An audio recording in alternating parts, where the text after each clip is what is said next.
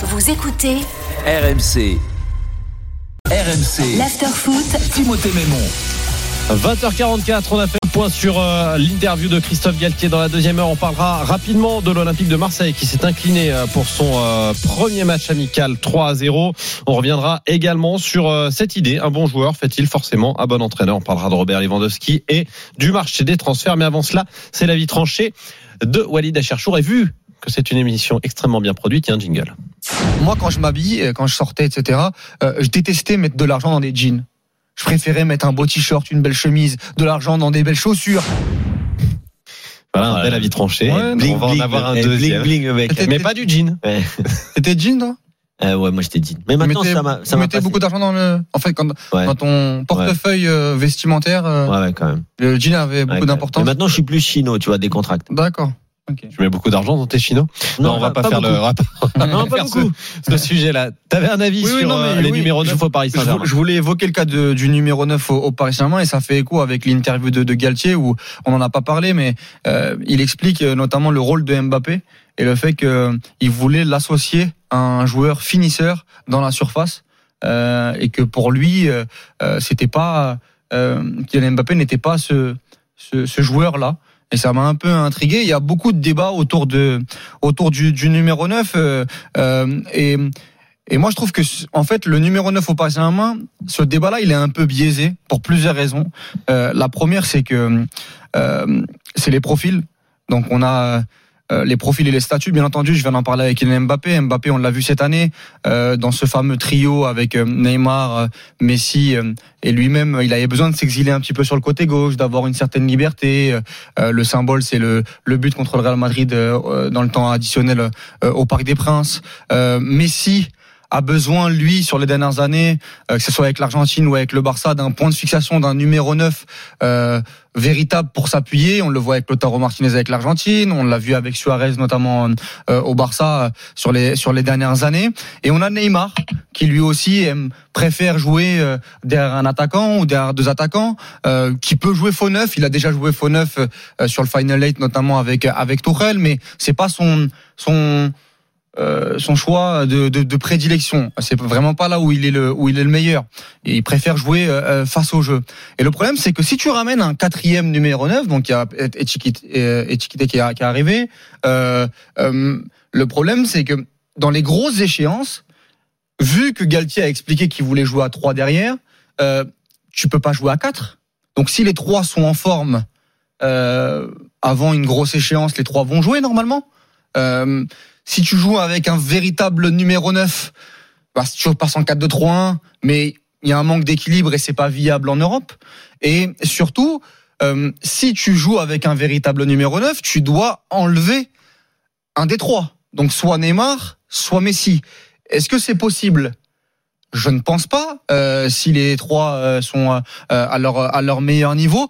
Donc en fait, ça rajoute hum, plein de questions à ce débat où euh, moi je trouve que ce, ce poste de numéro 9 là, ben, c'est pas viable au Paris Saint-Germain par rapport au statut, par rapport au profil. Et tant que tu n'enlèves pas, tant qu'un des trois ne part pas du Paris Saint-Germain, bah tu peux pas avoir un point de fixation ou un ou un joueur dans le système que Galtier veut. Et si on va encore plus loin dans son interview, il explique lui qu'il veut un attaquant de fixation pour Kylian Mbappé. Ouais. À partir Euh, du moment où je souhaite associer Kylian Mbappé à un autre attaquant, il faut que ce soit un profil différent, un point de référence dans la surface de réparation. Donc, voilà pas Neymar, pas Messi, ce sont pas ces joueurs-là. Euh, donc ça m'a un petit peu euh, euh, surpris de, de de sa part et, et je voulais en parler ce soir parce que c'est un cas assez épineux. On parle du chantier du milieu de terrain, bien entendu, on parle du chantier euh, de la défense, euh, mais euh, cette animation-là, parce qu'on c'est vrai que cette année, quand je regardais le Cette animation-là, elle serait possible avec Icardi. Oui, mais bon, Icardi il est hors de forme et je suis pas sûr que euh, Il va ce peut-être soit le arriver à le faire monter dans Oui, le fameux enfin- train dont vous parliez tout à l'heure. Oui, mais non, là aujourd'hui, c'est avec euh, Etiquette Non, qui vient d'arriver. Il a perdu sa Oui, carte oui, d'abonnement. bien il-. Il, sera plus dans le train. Non, mais, Non, terminé. non, mais c'est plus, euh, c'est plus un étiqueté ou un, ou un mec comme Skamaka s'il arrive, même si on, euh, on- c'est pas, c'est pas sûr. Euh, mais est-ce que ces joueurs-là, en termes de poids de vestiaire, est-ce qu'en termes de poids de vestiaire, ils sont capables de renverser la table dans un huitième de finale de Ligue des Champions Si les trois autres sont, euh, sont, sont au niveau, je suis, je suis pas sûr. Donc en fait, le problème sera toujours le, le même.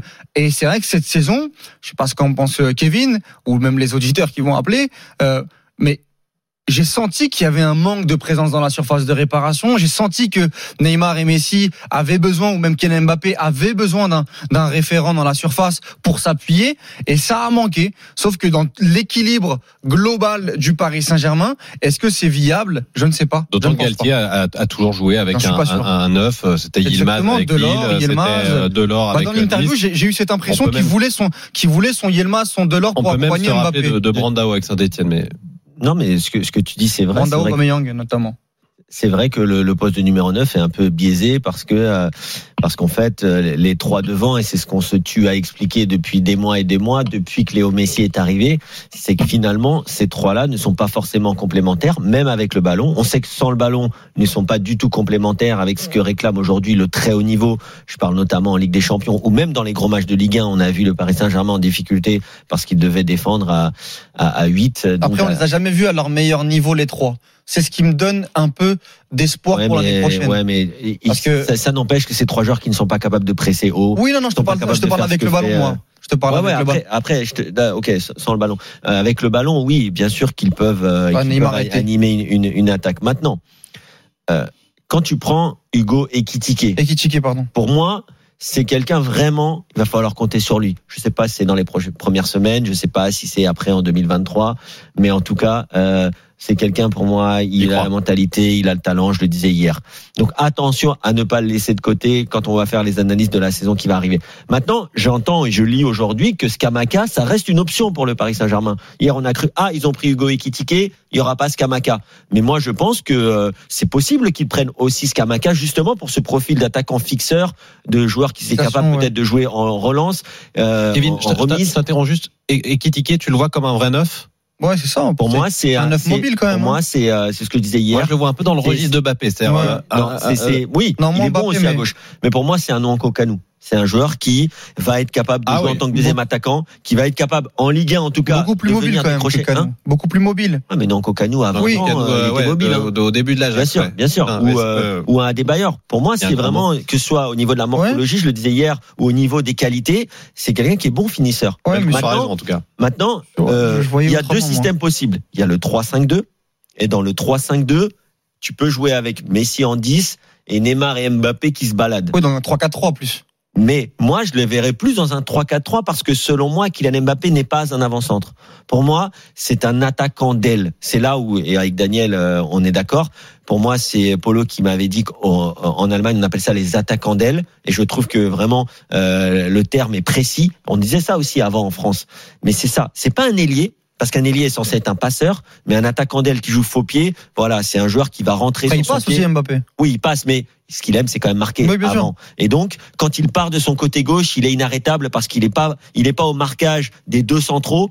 Un attaquant d'aile, il est pris par le latéral. Il peut pas être pris par un central, c'est impossible. Ou alors, il faut jouer à trois. Mais en tout cas, face à une défense à quatre, c'est le latéral. Le latéral peut pas te suivre dans le dos de la, la défense. C'est très difficile de jouer la ligne du hors-jeu notamment. Donc, c'est là où Kylian Mbappé est le meilleur. Il est quasiment imprenable lorsqu'il rentre sur son pied droit. Il est capable d'envelopper, il est capable de faire sa feinte et frapper au premier poteau.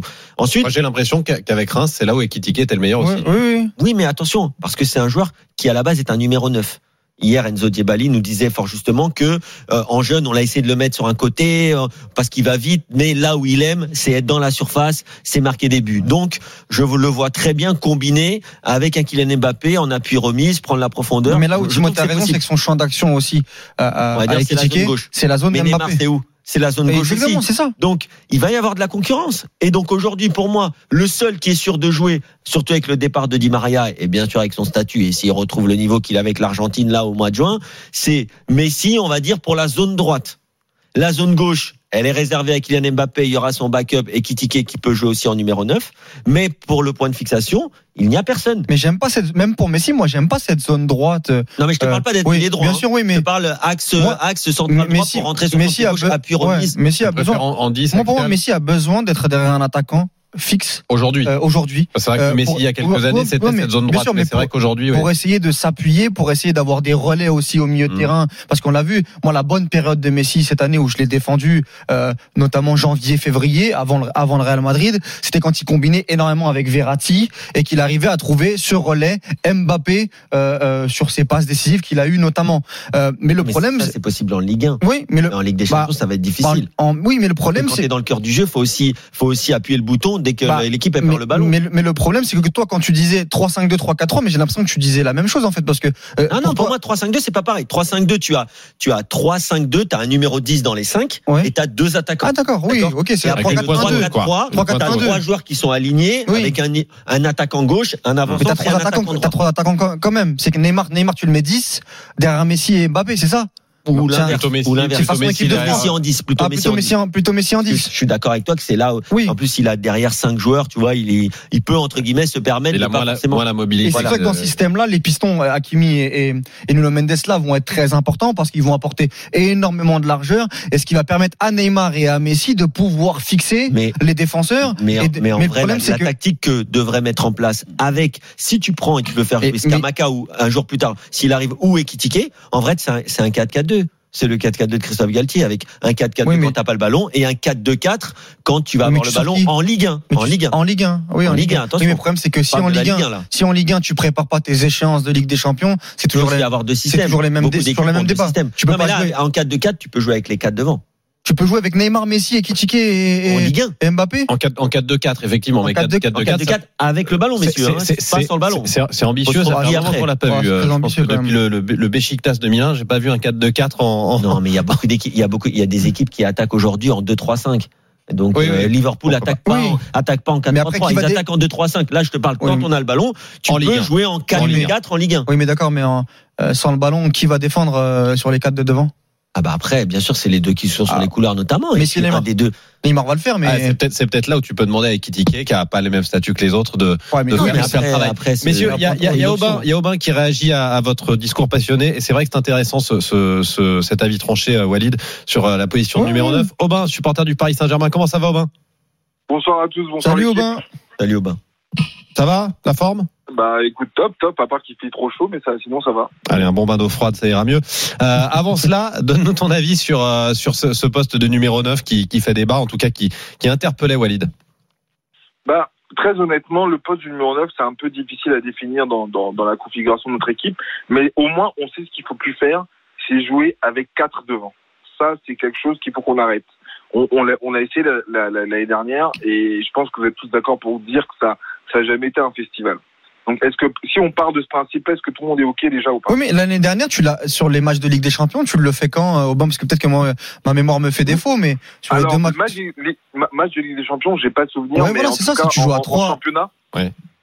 En Ouais. championnat, alors si ça marche pas, si ça marche pas en championnat, c'est pas en, Oui, bien sûr. oui. en, en Champions que ça va passer. Hein. Oui, non, non, mais après, c'est c'est clair. Moi, je disais juste qu'ils allaient jouer à 3, mais que si tu voulais faire jouer un avant-centre avec les trois autres, c'était la seule Ouais, solution. Mais- justement, mais a. On, on est d'accord sur ton sur ton ton postulat de départ, ok, pour dire qu'à 4 ça n'a pas été brillant jusqu'à présent, mais du coup comment tu fais pour que avoir un jouer 9, moi, j'ai pour avoir un vrai deuxième 9 lame. Si, si, si y a Skamaka ou Ekitike, tu les fais jouer ou pas? Envoie la deuxième lame d'Oftin. Alors, moi, ma deuxième lame, c'est que Ekitike, pour l'instant, faut pas lui brûler les ailes. C'est encore, c'est encore euh, fragile pour la Ligue des Champions. Moi, ce que je propose, c'est qu'on fasse jouer nos trois meilleurs attaquants, qui sont Messi, Neymar et Mbappé. Et, et étant donné que les trois euh, ont une intelligence de jeu, bon, un petit peu moins pour Neymar, mais sinon, Messi, Mbappé, intelligence de jeu au top, et, et Neymar, techniquement, c'est l'un des meilleurs mondiaux. Pour moi, on devrait laisser trois devant, sans poste fixe. Et selon la configuration des matchs, faire faire faire entrer euh, faire entrer euh, euh, euh, en jeu. Là, le, le seul point que j'ai par rapport à ça, c'est que de grâce qu'on arrête les entraîneurs. Je sais pas Galtier comment il coach, mais qu'on arrête les entraîneurs qui font des changements à la 79e. Faut, faut arrêter. Ouais. Ça faut arrêter. Toi, tu, ça un peu plus tôt. 60e, à Par contre, a- 60e, ça attention, attention à au bouger. bain, parce que tu sais quel est le problème lorsque les trois joueurs ont la liberté de jouer où ils veulent. et qu'à la perte du ballon, tu sais, tu sais, ils savent pas quoi faire. Et ça, c'est un problème. C'est-à-dire que demain, si tu joues numéro 9, tu vas pas te replier comme quand t'es là, quand t'es ailier droit ou attaquant gauche. Et donc, c'est pour ça que c'est très dangereux. Et c'est pour ça que, notamment à Liverpool, où il y a quand même beaucoup de changements, les joueurs sont quand même souvent dans une zone. Et ils sont dans une zone parce que déjà, ils ont leurs automatismes avec le ballon, et ils ont surtout leurs automatismes et les compensations euh, collectives qui se mettent en place à la perte du ballon. Et c'est pour ça, c'est pour ça que moi je parlais des deux systèmes, parce qu'au Paris Saint-Germain, tant qu'on pensera que le seul souci, c'est comment on va faire jouer les trois avec le ballon, on aura un problème pour le très haut niveau. Ce sera euh, impossible de faire autrement. Il faut voir avec et sans le ballon. Merci Aubin, merci euh, Kevin. Vous nous appelez au 32-16 parce qu'on va se poser cette question dans, euh, quelques, dans quelques instants, à savoir est-ce qu'un euh, bon joueur fait nécessairement un bon entraîneur? Juste avant ça, on parlera rapidement de l'Olympique de Marseille. À tout de suite.